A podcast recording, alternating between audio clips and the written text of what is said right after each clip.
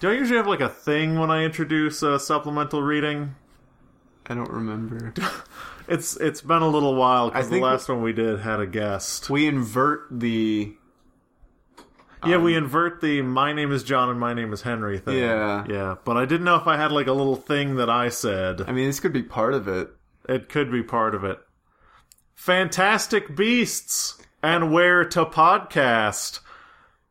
Nope, that's not it.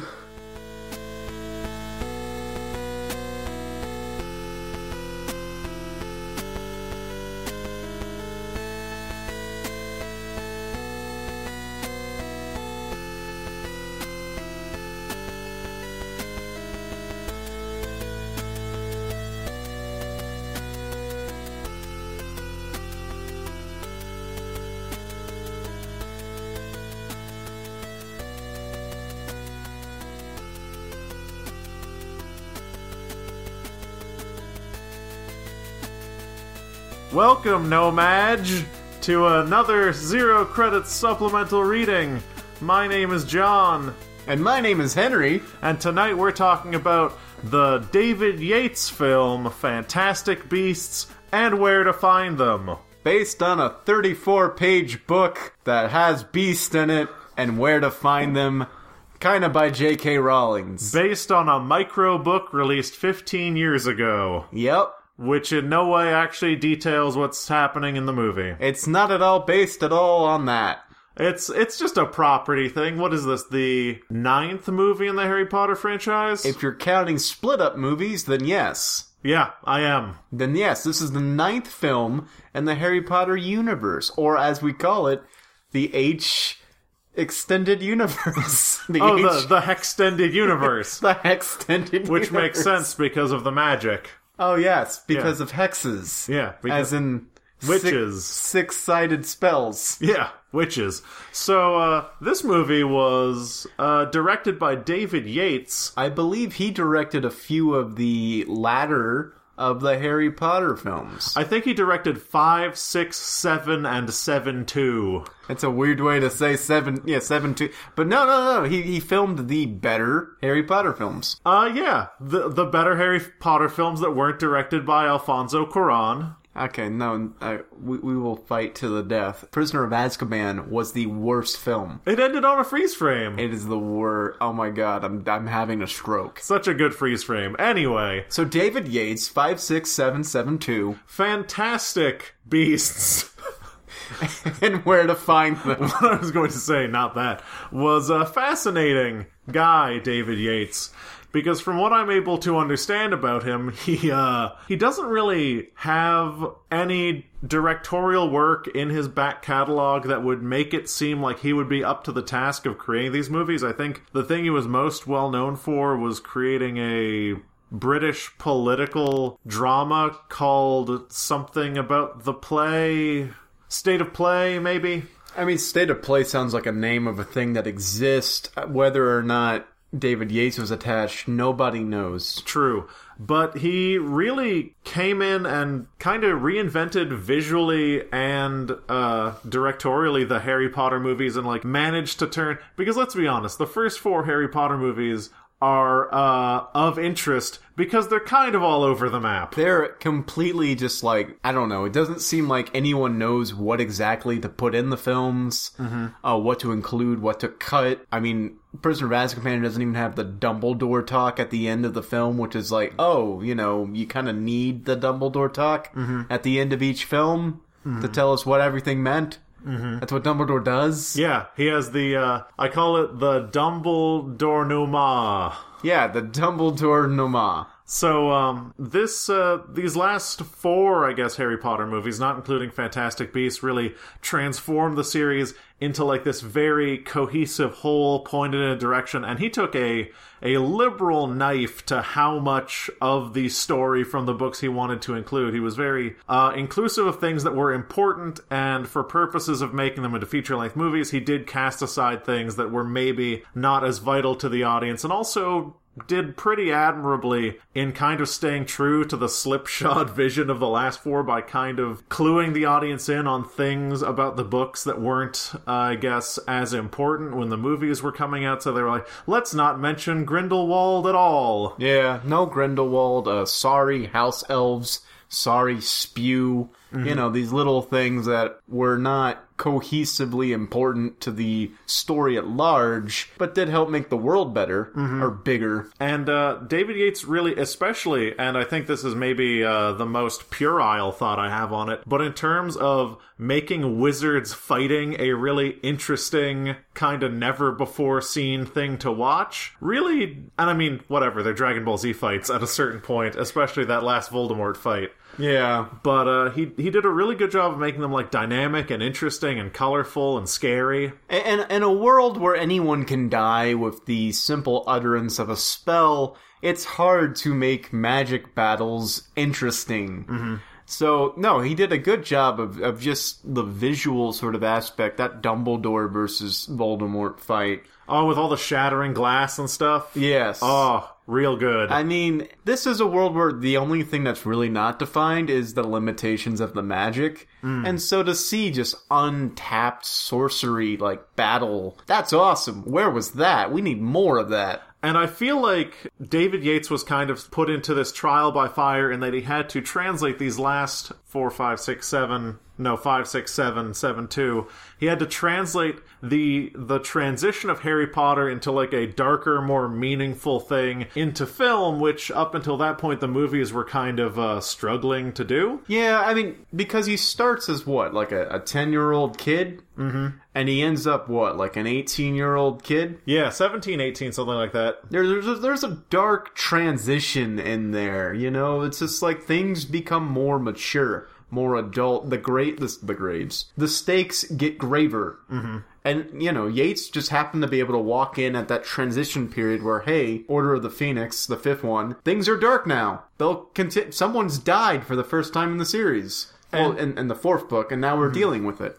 And maybe the uh, that's kind of magnified by the fact that in Fantastic Beasts and Where to Find Them, it's kind of the most adult story told in that universe yet. And it, I guess, it's just ramping up in terms of in terms of the stakes. It's raising the stakes higher and higher because Fantastic Beasts and Where to Find Them is kind of the the coalescence of all these ideas that he's working with. Like magic is this powerful, powerful thing, and up until this point, we've seen it from children's perspectives. And in Fantastic Beasts, there's this great usage of magic casually by adults who are really good at it. So it's this really, pardon the usage of this word, but spellbinding experience to see people teleporting all over the place and casually using magic for utility and not just fighting people. Yeah, no, I, I really think Yates or, or kind of Yates or Rawling kind of tapped into the darkness of the, the finality of the series and kind of was just like, that's our new starting point. Mm-hmm. You know, we're, we're not going to shy away from the, the harsh realities of this magic. We're no longer sheltered by these safe walls of Ho- Hogwarts. We're in New York, the mean streets of New York. Where you know magic is a is a means of survival more so than like a means of learning about the world. And maybe the most telling thing about Fantastic Beasts and Where to Find Them and the direction it's going to take, maybe versus the movies, is that the screenwriter for Fantastic Beasts and Where to Find Them is J.K. Rowling. Yeah, It is her uh, screenwriting debut. No longer are books being adapted into screenplays. She is writing the movie in her universe from start to finish and including everything that she, you know, sees fit. And that's really cool because we're not getting like a watered down or translated thing. We're getting hopefully, you know, rolling, yes, but hopefully like she's working with Yates throughout the process to kind of refine and like harness and and, and, and make it perfect. And I don't want to tip my hat too much, but I really, really like this movie. And I think a lot of that has to do with the fact that you have the very singular creative vision of J.K. Rowling working with uh, the very seasoned creative vision of David Yates from the previous film. So they're kind of this perfect pair to launch this new franchise, which I didn't know was a franchise until I finished it.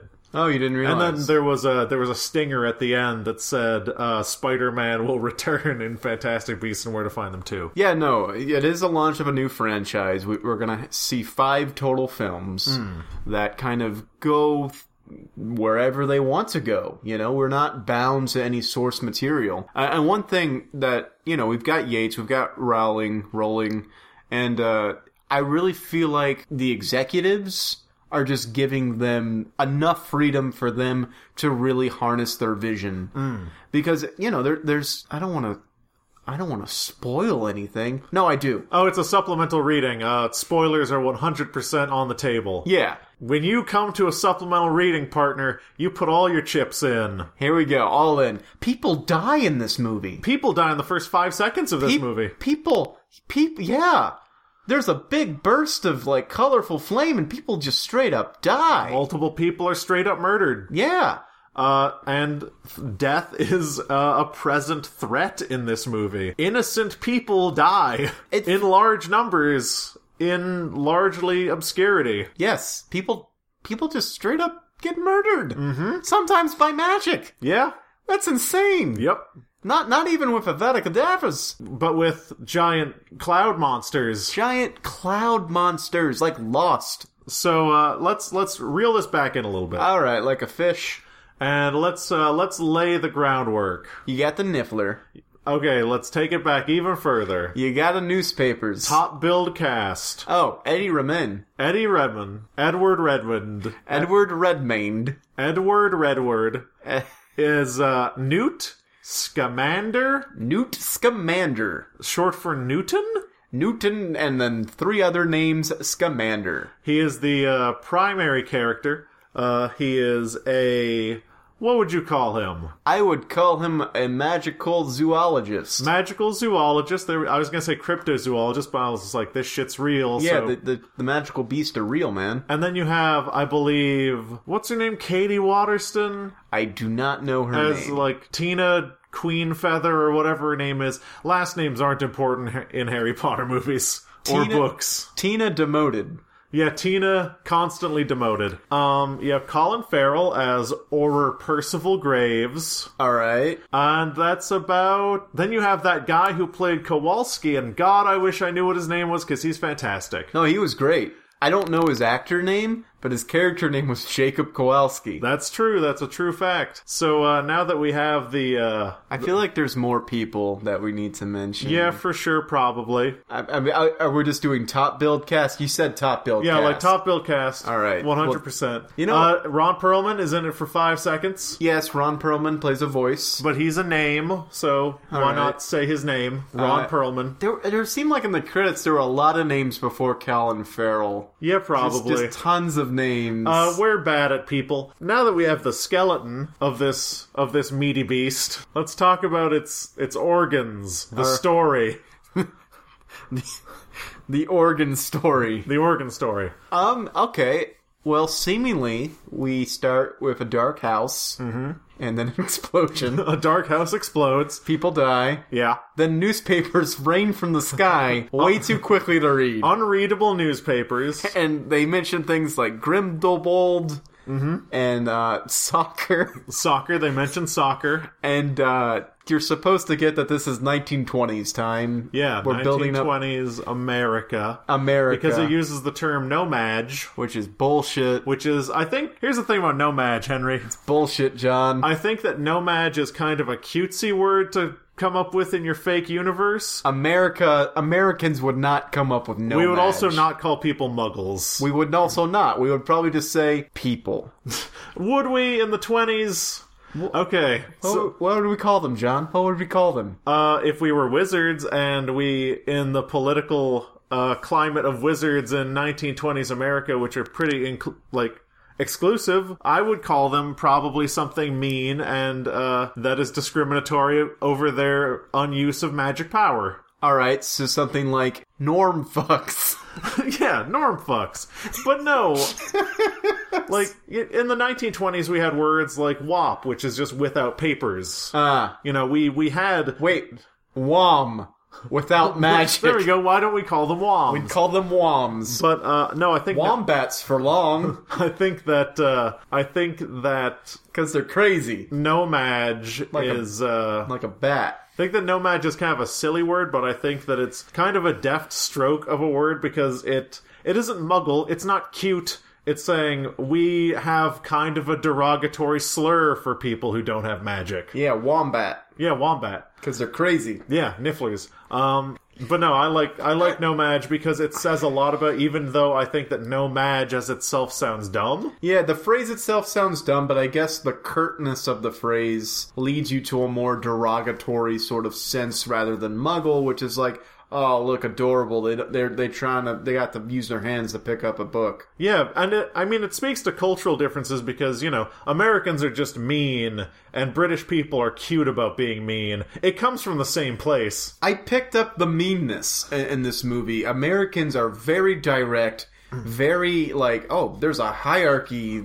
You got to bow down to the to the madam president, or else you get demoted to wand licenses. And that's kind of something that runs through the movie that I enjoy because Eddie Redmayne's character, Newt Scamander, is British. He is from Hogwarts. He graduated there, and he's traveling to New York City to eventually go to Arizona to release a Thunderbird. Yeah, which is I, I thought that's really cool. Also, yeah, because he likes magical beasts, Yeah. and the climate that surrounds him is one that kill on sight. because the in the 1920s in America in magic, and this is post uh, World War One. Yeah, Uh, it's very much 1920s America of like very protective of your property, your intellectual property, your efforts. It's uh, it's very modernist. it is very modernist. It's very modernist, and uh, it, it kind of captured modernist 1920s America. I mean, look at the structure inside the Makusa building. It's modernist America. It's it's so tall. It has clouds inside of it. Everything's like golden and, and architecturally Art Deco. Yeah, everything's Art Deco. Everything's like, we will strive and reach greatness by striving. Yep. And striving is to build things literally higher. With clouds and messenger birds. And it's, uh, you know, I think that if you take the Harry Potter universe, even if it started as something that was to ensorcel little kids, it, it is something that it kind of blows up the the cultural norms of British society, where it's like, oh, go down to a, sneak out to a pub and have a butter beer and and play football on a broomstick, and then in America, it's just like very terse, very direct, very Makusa. Makusa. Makusa, the, magical Congress of the United States of America. What a what a thing. I when I first heard that, I had no preparation for it, and I was like, "Yes, wizard bureaucracy." Well, I mean, you have to think they do have the Ministry of Magic and over the pond, across the pond. Yeah, So it would make sense that we would have, I guess, a constitution of magic. and the Ministry of Magic also blows up those British cultural norms because the Ministry of Magic is like House of Commons, a bunch of people fighting with different agendas, and Makusa's very strict. Uh, regimented, mean spirited, like hierarchical bureaucracy. However, I will say that one scene toward the middle of the film where uh, Tina is bringing in the case with Newt in it to the to the the the what a constitution. The room they're in looks very much like a British Parliament instead of like an American Congress. It does because everyone's like sitting in this huge round. It's almost like a forum kind of Yeah. thing. It's very, it's it's not exactly congressy. So I mean, set set dressers, set designers, mm, wag of the finger. Yeah, there should have been more like wood. Rus- There should have been more wood, Wood? more, more podiums to stand at. and, and also like arena style seating Yeah, for and, sure. Mm-hmm. and concentric circles just like what i pictured the american congress to look like Whereas uh, Harry Potter was big on like daises. Yeah, daises. everyone sat at a dais. dais But um, no, I think that uh, the take on the politiz- politicization of magic in the United States was really interesting, really cool. Uh, and then just uh, the characters that fell out of that, so much more sharper and meaner than what you would expect out of like a like a Harry Potter movie. well i mean it's kind of like we know the world now and we know we, we, the way we know the world was in a very soft edge very very soft lens through children now we're dealing with adults who are kind of they're fully formed their motivations are set you know tina wants to too good at her job because she's an american Oh, you know the whole mindset you know put yourself in your work Yeah, put yourself in your work. You must strive. You can only reach truth by striving. yeah newt scamander just wants to you know do well by his beasties Mm-hmm. Uh, jacob kowalski wants to open he just wants to get out of that cannery man Yeah, that cannery's killing him. jesus literally he's dying Yeah. And then psychic mind reader lady, whose name I will never remember uh, because I, I don't know. She just wants to. Uh, Read minds. oh well, eh, her character's kind of complete on the onset then. Yeah, but uh, I think we kind of spiraled out. Okay, so Newt's commander goes to New York, wants to release Thunderbird in Arizona. Niffler gets out. Niffler gets out along with a Niffler. whole bunch of other magical creatures. Three, actually. Niffler, the, my my dad's favorite character. Niffler, my favorite character. He was so much personality in a tiny little body. Niffler was so good. All he wants is the shinies. Uh, no, all that Niffler stuff, super good. Oh, yeah. super, super good. It made the movie like s- fun. yeah, it was. I had fun at the movies for the first time in like years. uh, there was a moment during that movie where I realized my face was physically exhausted from smiling. I was Niffler. like, "This is a this is a fine movie." that whole bank scene was just oh man, It was it was such a weird little bank heist. it was great. And then uh, you have the giant horny rhino monster. Yeah, the Which- giant horny. Horny rhino monster. Yeah. Give an Oscar to that giant horny rhino.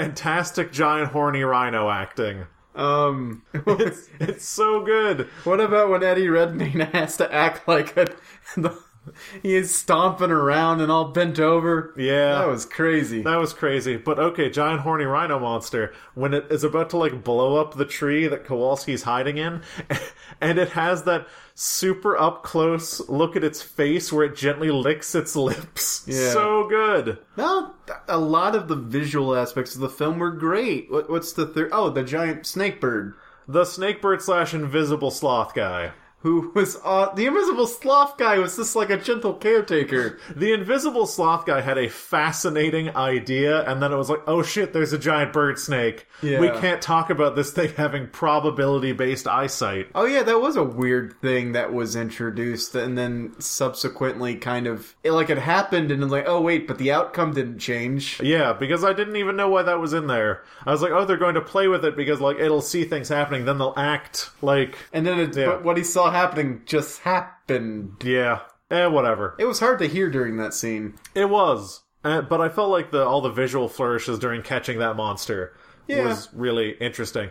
But however, But however, after those three monsters and kind of throughout, not monsters, beasts. after those three beasts God. and kind of uh, throughout and it comes to a head right at the end there's this uh, sub story which is really the main story of percival graves the orer played by colin farrell trying to ingratiate himself with credence barebone who's played by ezra miller who is the abused son of a new Salemite woman. Yes. And New Salem is this uh, group of anti wizard uh, activists. yeah, they somehow know about wizards. Yeah. and uh, they, they haven't been obliterated. But uh, and they're very against their dealings and th- basically like any sort of hate group, because it is a hate group. it is. This group blames wizards and witches for all of America's failings, Yes. and they they want the systematic removal of these people and even position position petition newspapers and such to try to get their word out there. yeah, they want to expose wizards and kill them. It is a it is a very obvious parallel for certain things in society. So this Credence Barebone is the adopted son of the matriarch of these New Salemites. Uh, he is regularly abused, and Percival Graves is attempting to uh, use because I think the thing about aurors is they're supposed to have visions, or at least Graves is supposed to have visions. a, a part of magic, you know, not everybody gets visions, Okay, but apparently he gets visions. uh, when the Graves has has seen visions of this uh, very powerful child, and he's like seeing something about something in his dumb visions, whatever. So he's trying to ingratiate himself with uh, Credence Barebone to uh, bring him to this child, bring him to this like ultimate conclusion, which will help Graves in his ultimate goal of what seems to be wizard eugenics. Yeah. There is there are heavy overtones of eugenics in that movie. Well, I mean, there's heavy eugenicsism in uh, Harry Potter. True. And then, you know, the, it's the movie is set up with a tease of Grindelwald who is essentially wizard Hitler. Well, yeah, he's the first, the first Dark Wizard. The first dark wizard and the first one to kind of try to eliminate humankind. Yay. So, he's a real magneto about it. Okay. So Whereas Voldemort's more of a Malcolm X. yeah, Wait, yeah, he's a world of Malcolm X. Perfect. not at all. But uh, no, I think that whereas there are heavy overtones of eugenics in this movie, there's another kind of heavy overtone that I would like to talk about. What's your overtone? I feel like uh, a lot of anything surrounding Harry Potter, I feel like people are going to read too much into it having some kind of homosexual undertones. But I feel like there were there was a strong, what is it? What's the word? Ah, Undercurrent, not undercurrent. overcurrent. There we go. No, but I feel like the shit. What's that word? Denouement. You're right. What word, man? I can't. It's like metaphor. Simile, yeah, it's like that. analogy. Yeah, maybe. Anyway, Oh my god. no, I I feel like this movie definitely was playing around with imagery that was kind of homosexual in nature between Graves and Creedence Barebone. You mean you just mean the close talk? Allegory, Alleg. This isn't an allegory. homosexual allegory. Listen, It's just not an allegory. what's an allegory? Allegory is a play where Oh, you're right. characters Okay, are yeah. like fate You're right. and hope. Okay, no, that's then that's not an allegory. No. shit. What's that word I want? I don't know. Anyway, Jesus, so I, I think that no, you just you're just talking about the close talking. no, it's it's the it's the close talking. It's it's the very like close physical relationship they have, and their relationship stays close and physical and becomes abusive. Well, it, it's kind of like you know when you kn- look.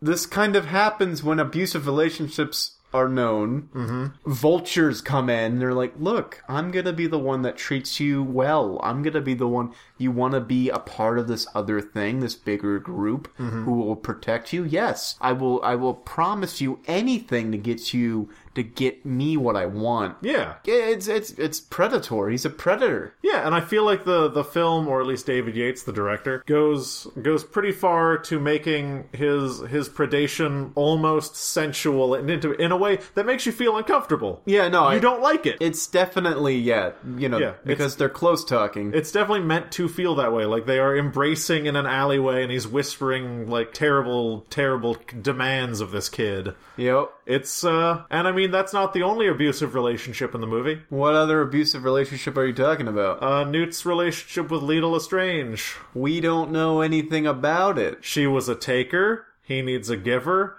Uh, it was I think it was talked about in that in that book that she like framed killing another student on Newt's commander. She, it was a bad, emotionally abusive relationship. That's why Newt's messed up. I thought he was messed up because he's autistic. Whoa, maybe. He's portrayed as not, you know, he b- rarely makes eye contact. Yeah. He talks to animals way easier than people, mm-hmm. and uh, he he happens to know to be intensely focused on this one area of his life. Mm-hmm.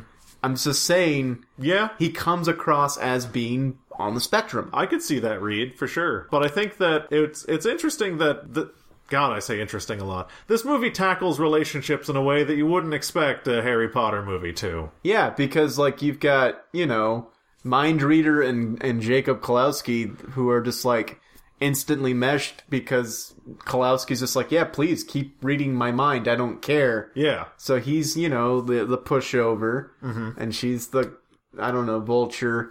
And then you've got Tina and uh, Newt who are just like, they're gonna be something, but not now. Boy, I was fascinated by the fact that their their romantic relationship because of the nature of both of them culminates in him lingering on the ramp to a ship slightly longer than he would have normally. yep. because he finds it fantastically difficult to work with people. Three people in the movie theater were like, "No, kiss." I'm like, that would ruin his character. I don't. I don't think he would. Yeah, I absolutely don't think he I, I would. think the concession to come back and say, "Would you want your copy delivered in person?" is like that is huge for Newt's Mm-hmm. that's, commander. that's a massive step. who doesn't have a lot of personal connections. I mean, if he had personal connections, he'd probably his his arrival into New York would be a whole lot smoother. Yeah, for sure. No one seems to know who he is. They know who his brother is because he was a war hero. Yes. But definitely, I found all the all the interpersonal relationships for what they were very cool.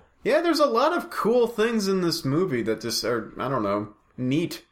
I think the treatment of magic in this movie is great because yes, you do have Kowalski who's like, oh man, he's he's, he's the nomash who comes in and he's wowed by magic, but every other use of magic just happens. And Yeah. it's, you know, you know, Grund, not, Graves can he just won't like he doesn't even need a wand. Yeah, he just takes the the case. Yeah, he just won't, won't. It's just like it just happens. It's great. because you you almost never saw adults using magic in the Harry Potter books or films, and when they do, it's just casual because they went to school for it. Yeah. and if they're in the Magical Congress of the United States of America, aka Makusa, they're probably really good at it because they probably have at least a master's in magic. I mean, they don't even really need to say the spell names. It's great. Lightning just comes out of a wand. Yeah, saying spell names is dumb. And I, Accio. like, I like that they uh, they kind of dispelled with that as the movies went on. And you know, we haven't even talked about the actual central plot point through the movie, which is the Obscurus.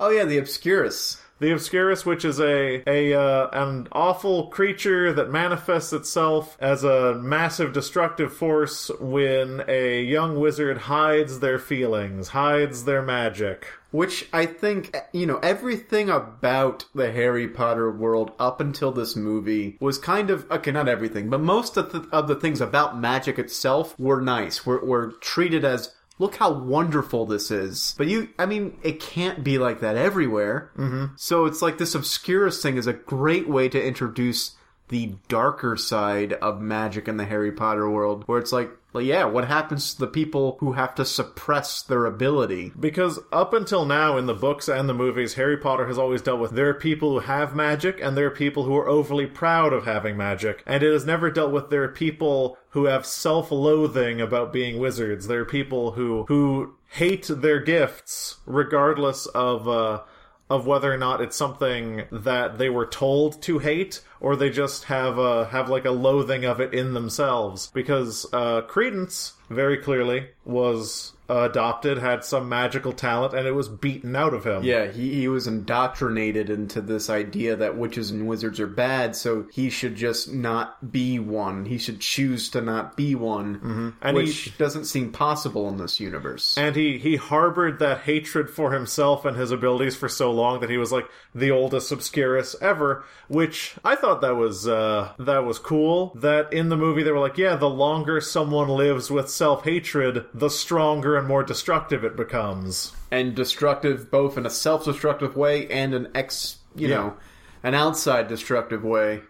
and the the animation on the obscurus when the the i guess obscurus prime comes out at the end of the movie is visually stunning And horrifying. This is a this is a film that potentially kids are gonna go to. yeah there's- dozens of innocent people probably died And yeah, Jesus, this thing is like made of smoke and fire and darkness and hatred. It's Yep. just like there's you could see faces in it. There were there's literally faces of anger in the clouds of smoke. a manifestation of of repression kills dozens of people also just the way it moves and ugh it's horrifying to look at there's this specific scene where it shoots out of the ground from the subway where it is, fills the entire sky and then shrinks back down into a laser point and goes back into the ground Yeah. very cool This thing was so just like I don't know, shocking and mystifying that I did not realize at first that Credence was was it.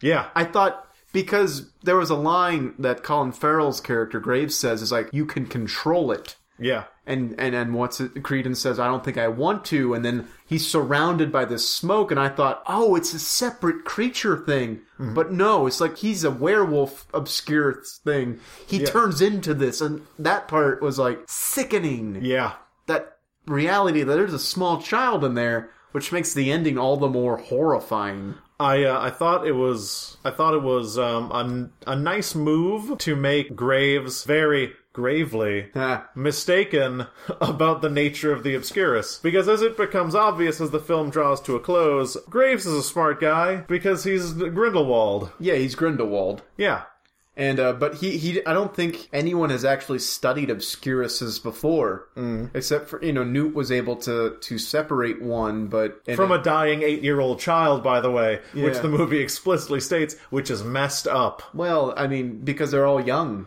mm-hmm.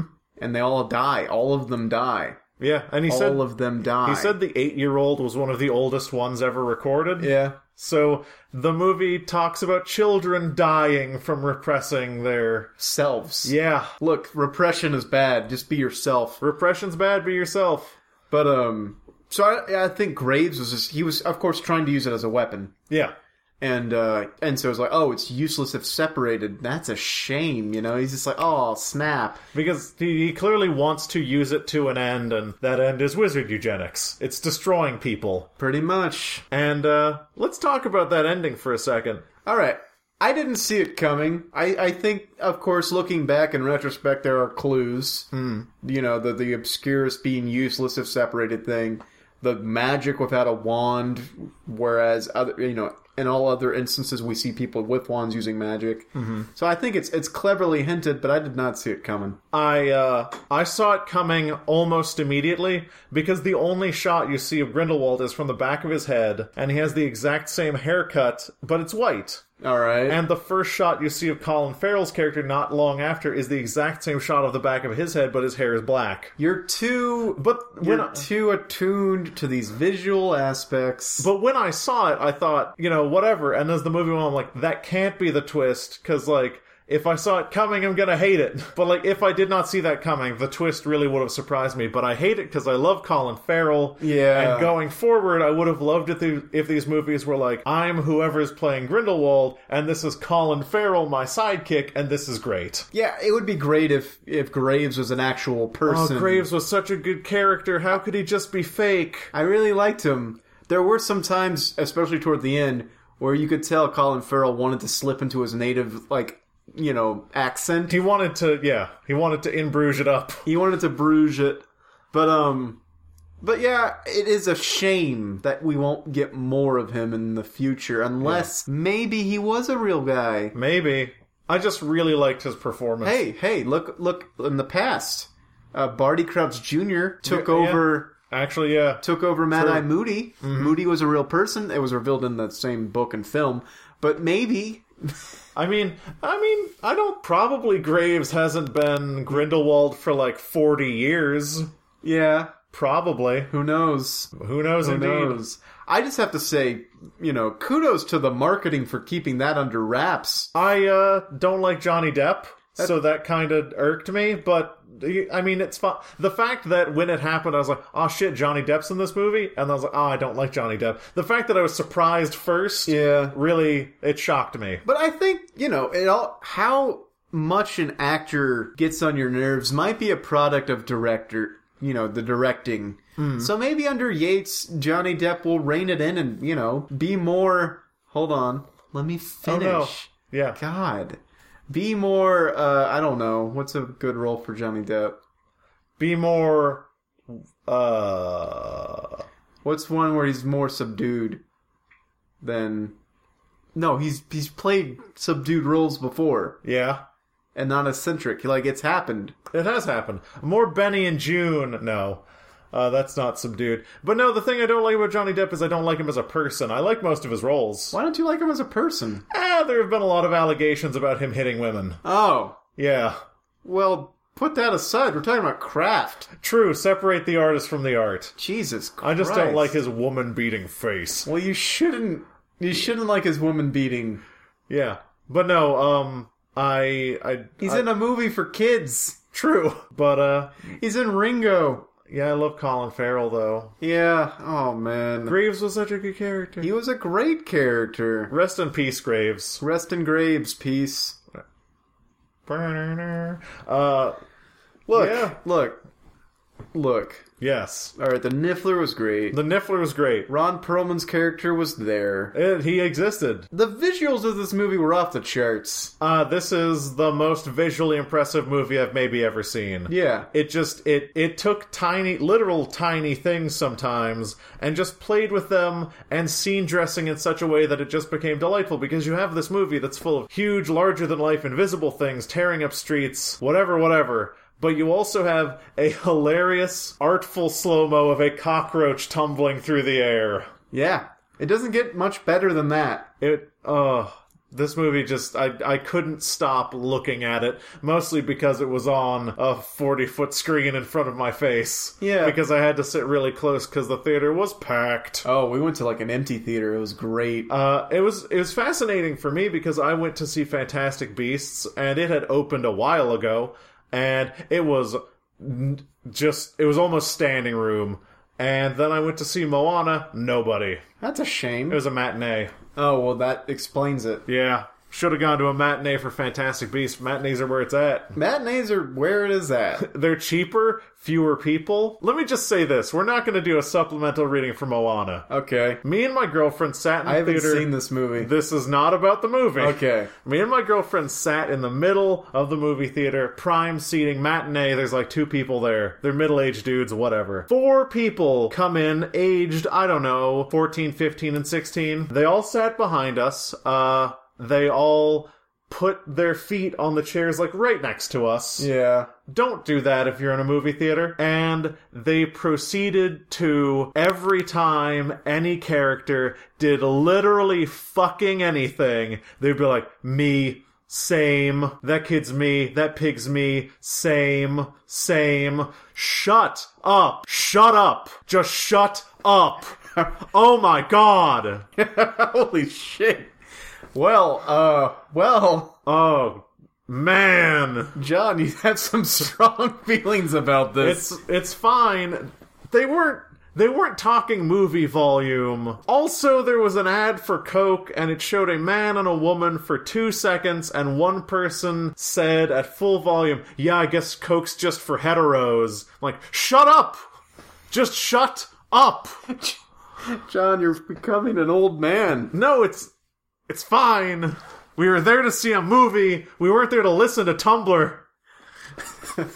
anyway. I guess I'll cut down on my usage of same. No, same is fine. I I say same just as much as anyone else, but these people would say it at full volume Oh, my all of the God. time. Any time a character like had something happen, to them, they'd be like, "Rip."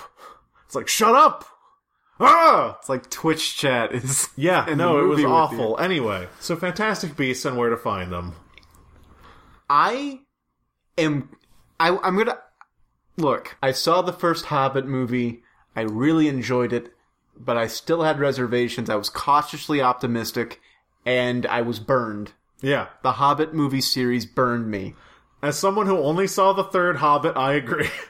Uh, and this, I kind of had similar feelings after Fantastic Beasts. It's like, this is something I can wrap my head around. I like it. It, what I really love about it is the action of the movie wrapped up. We were given a little treat of maybe something to come.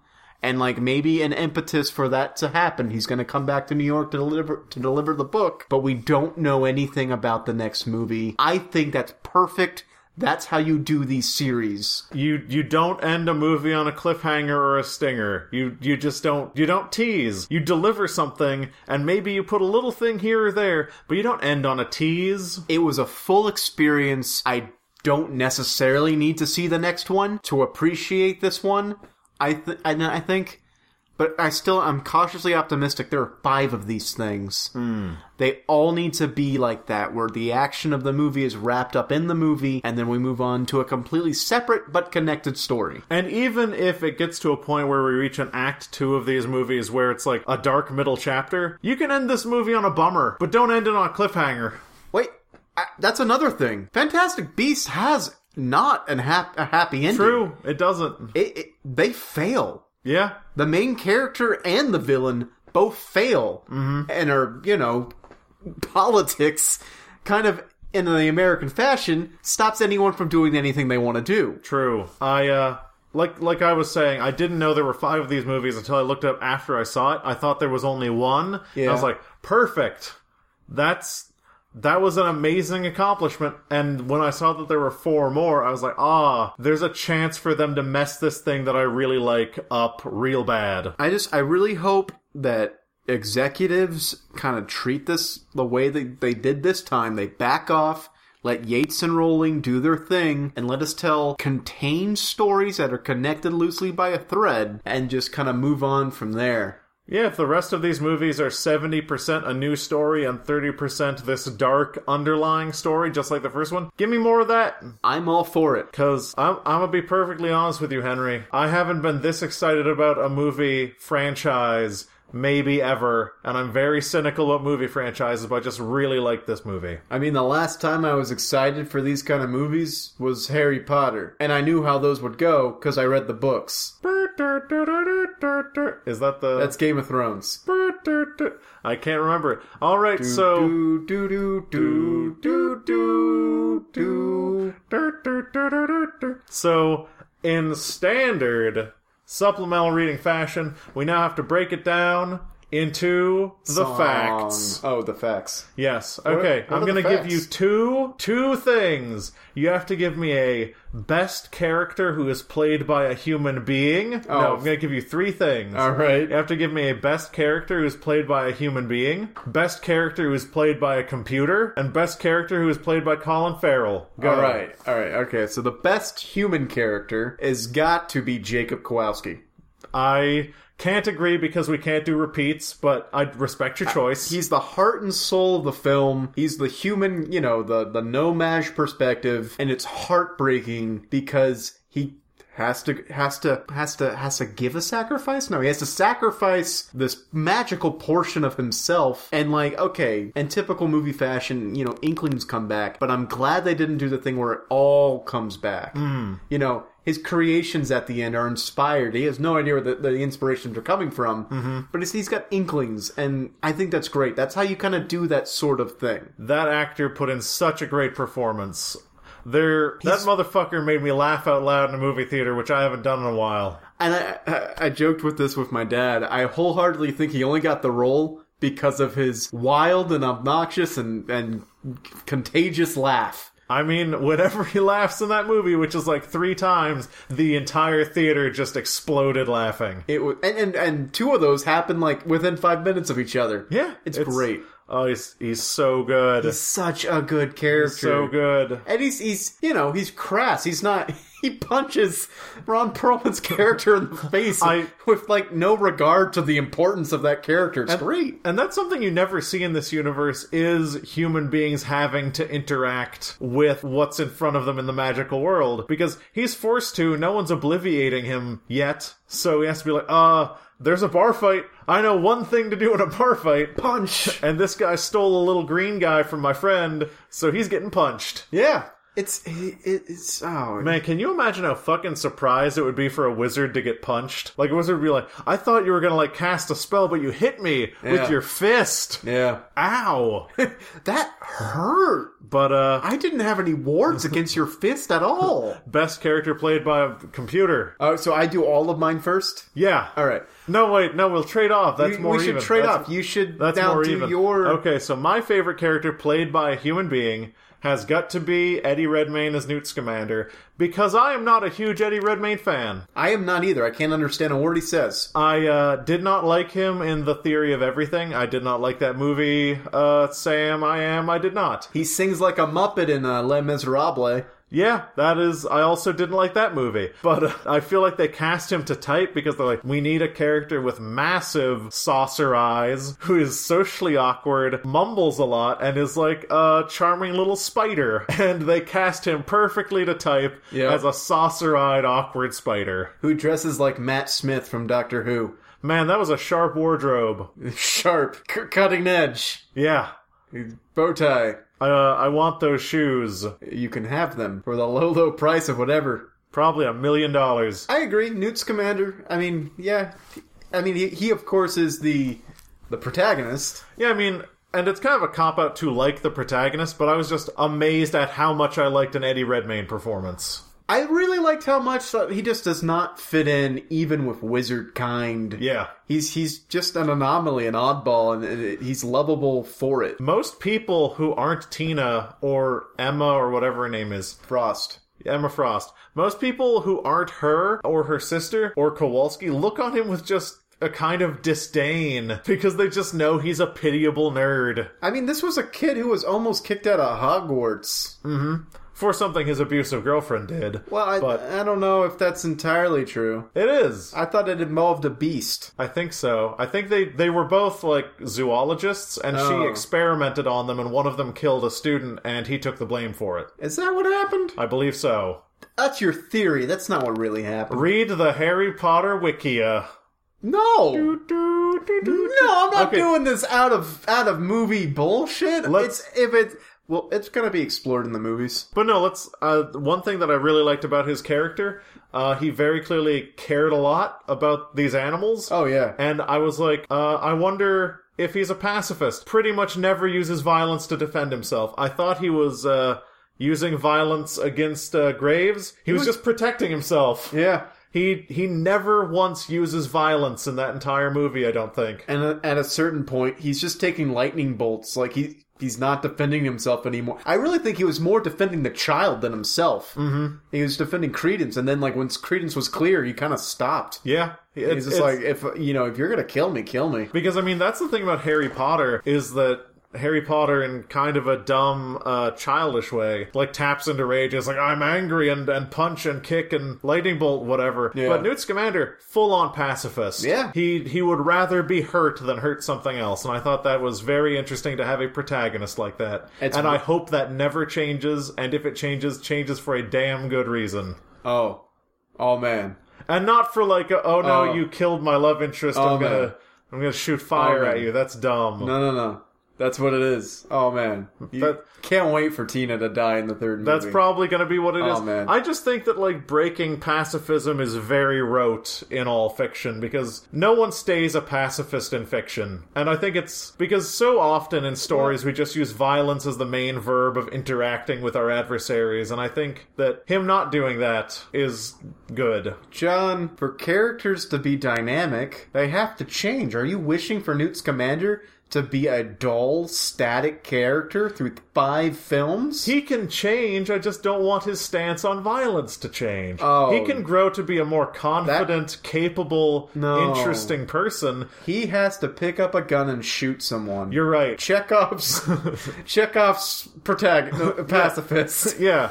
If there's a if there's a prota- if there's a pacifist in the first act, he must take a gun from the mantle and shoot someone by the third act. Everyone knows this. I mean, it's proven true so far. All right, so shall we pivot to best? Performance by a Computer. character who is a computer. Oh, it's got to be Niffler, right? Yeah. Man, I really regret that you're having first sees on all of these. I'll let you No, go no, no, first. no. We can't mess up the order. All right. Well, Niffler, I mean, he's such just attitude and charisma and a non-speaking role. All he wants is shiny things. so much so much personality. This movie did a great job of having animals have realistically expressive faces in that they don't like have eyebrows and they don't like crack a dreamworks smirk or anything. They just look like animals would and they're expressive in the way animals would be. There's a moment when the Niffler is flying through the air and he catches a glint of more shiny things, and so he's just like, "Oh," and kind of like somehow directs himself to it. Yep. And then they have to dodge all the jewelry. this movie was so fun. It was so much fun to watch. Also, uh, maybe the best Niffler moment. Niffler's smart, so when they're going by a jewelry store, it pretends to be a display for some bracelets. It's like straight out of a cartoon, but it's Yeah. great. It's Niffler's so good. Oh man. Uh, my favorite performance by a computer, uh, really gotta be Horny Rhino Monster. Yeah? Because Horny Rhino Monster had an even less expressive face than the Niffler, but it did so, it, its eyes only had one expression, it had no eyebrows, but you could read so much into its face. also, the fact that it's introduced by cornering a hippo, a terrified hippo. Yeah. That's It's like, oh, Jesus. Oh. But yeah, its its whole thing with Kowalski was just like yeah, straight out of a cartoon, just really fun to watch, like Looney Tunes shit. Runner up, the little green bug thing. Green Bug thing was good for sure. I thought it was a little too cute sometimes. Well, you know. It blew a raspberry. But uh, horny rhino monster, God, I wish I knew its name. Horny rhino monster's pretty great. Yeah, I forget its name. So uh, now the final category, the best character. played by Colin Farrell. I'm gonna have to go Why don't we say it at the same time? Okay. To be fair, since I've been going 1st we should go ahead and say this one at the same time. Okay, so best character played by Colin Farrell. All right? All right. One, One, two, two, three. three. The other other guy guy from In from- Bruges. What? Best character played by Colin Farrell. The other guy from In Bruges? Yeah. Oh, it doesn't have to be in this movie. Trick question! Wah, wah, wah, wah, wah, wah. Percival Graves. Percival Graves. Yeah, Percival Graves. I was gonna say s- Training Day. SWAT. yeah, he was okay in SWAT. What? Nate, what's what other Colin Farrell movie? In Bruges, Yeah, no, one other one. SWAT. No, one other one. Train Exactly. spotting? No. Was he in Trainspotting? He was not. No. Look, Graves was a great character. Was he in Snatch? He's dead. Move Uh, on. Anyway. What's up? Graves was a great Yeah, character. Graves was a great, menacing character. He's dead. He's dead. Move on. Okay, but Grindelwald's here. favorite Percival Graves moment? Go. Oh snap. Um, probably just this, the snatching of the briefcase like instantaneously. Yeah, that so much attitude in that one little gesture. It was bo- it was like bump bump. Like he grabbed it and then like he slammed it against the bench he was sitting on. He, Colin Farrell, did a really good job of adopting this very menacing American accent, this very menacing, highly almost kind of military kind of stature to this character. Yeah. However, favorite thing that his character did ever since The Witch, it's the only thing that I've like flinched at in a movie theater, and it's when he's talking super close to to uh, Creed and Sparebone, and their relationship completely turns because he just punches him in the face at really close range. Yeah. Like the camera doesn't shake, it doesn't call attention to it. It's just like straight domestic violence stuff because he just does it out of a quick bout of anger and just keeps talking. It's horrifying I might have missed that actually. when he when he's talking to Graves one time and like they're touching heads and talking, just his fist comes up and just clocks him in the cheek really quick. Wow. He just punches him right in the face. And you like that? I like that because it was You enjoy that? yeah. You monster. I, I just I liked it because it was so out of nowhere. Yeah. It was because like their nature of their relationship is like it's kind of slimy and creepy and then just in uh milliseconds like this is extremely abusive and very troublesome. yeah. This is a ex, this is super unhealthy what's happening right here. Whew. Very predatory guy. Such a good character. Rest in peace. Hey, he might come back. Oh, that was a long conversation about Fantastic Beasts and where to find them. Yeah. I'm glad we wrapped it up with those three things that you just made us pick. Oh, we actually have to wrap up for real now. Oh, hold on. One last thing. What's up? The American wizards have a system of waterboarding using magic Yeah, that involve that, that also involves death. yeah.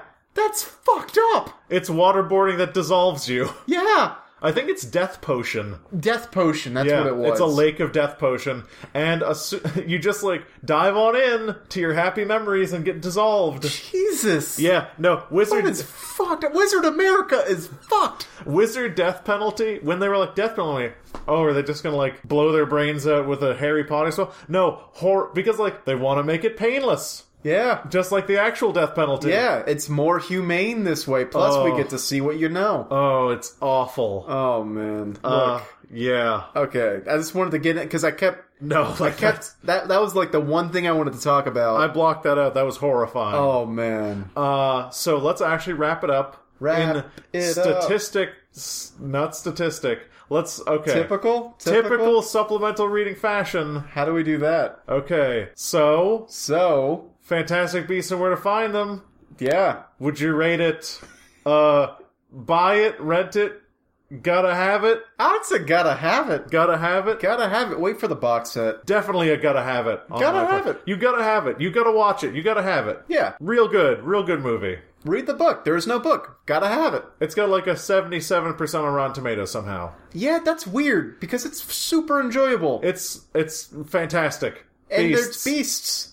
and where to find You them. find them yeah, you know where you find them? at the movies. You find those beasts at the movies. At the movies, you gotta go to the movies and find the beast. It's fantastic. and then at the end, you're like, oh, so it was inside of me all along. Just like- where to find the Fantastic Beast. Just like, oh my god, no, please. End of the fifth movie. End of the fifth. No, Newt, you are the fantastic beast. And he's just like, and you've already found them. Do, do, do, do, do, do, do, do. god damn it. Oh, what man. a good supplemental reading, maybe. We don't know yet. what a good movie. We do know. Yeah, the movie was good. You know what? What? You know what Fantastic Beasts and Where to Find Them makes me think about? Where they could find our fantastic beasts and to contact us? Fantastic podcast hosts and where to find them on social media. That's, yeah. Where should they find them? You can find us on Facebook at facebook.com slash... uh, You always go for the URL. Just search for Zero Credits Podcast on Facebook. Zero Credits Podcast on Facebook. Also, you can get at us on Twitter. Send us your fantastic beasts Yeah, send in your drawings. at ZCPCWHJ on Twitter.com. That stands for Zantastic Creasts Pand Care Wear Hand Job. Are you trying to replace each letter? I with- was. Because it's the right number of letters, right? Oh, Pantas. Wait, what's there? ZC- Zantastic Creasts Pair Pair. Pand Pan. And wait, and pair with Henry John. Woo Hind Gem. Gem. Yeah, boy. That's the episode. ZCPC WHA on Twitter.com, or you can send us an email. Send us your fantastic beasts. They can send us an email on ZCPC. No, send us an Oh. email at zero credits is a podcast at gmail.com. You'd really think I'd paid attention to this part. So send us an email. Uh, send us your fan theories about what's up with Lita Lestrange.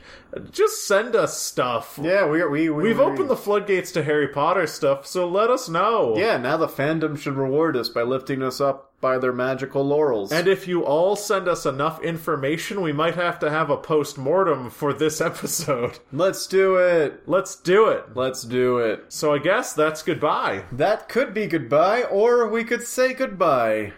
Goodbye. Bye. Wait. What? Uh listeners, would you like this podcast delivered to you in person?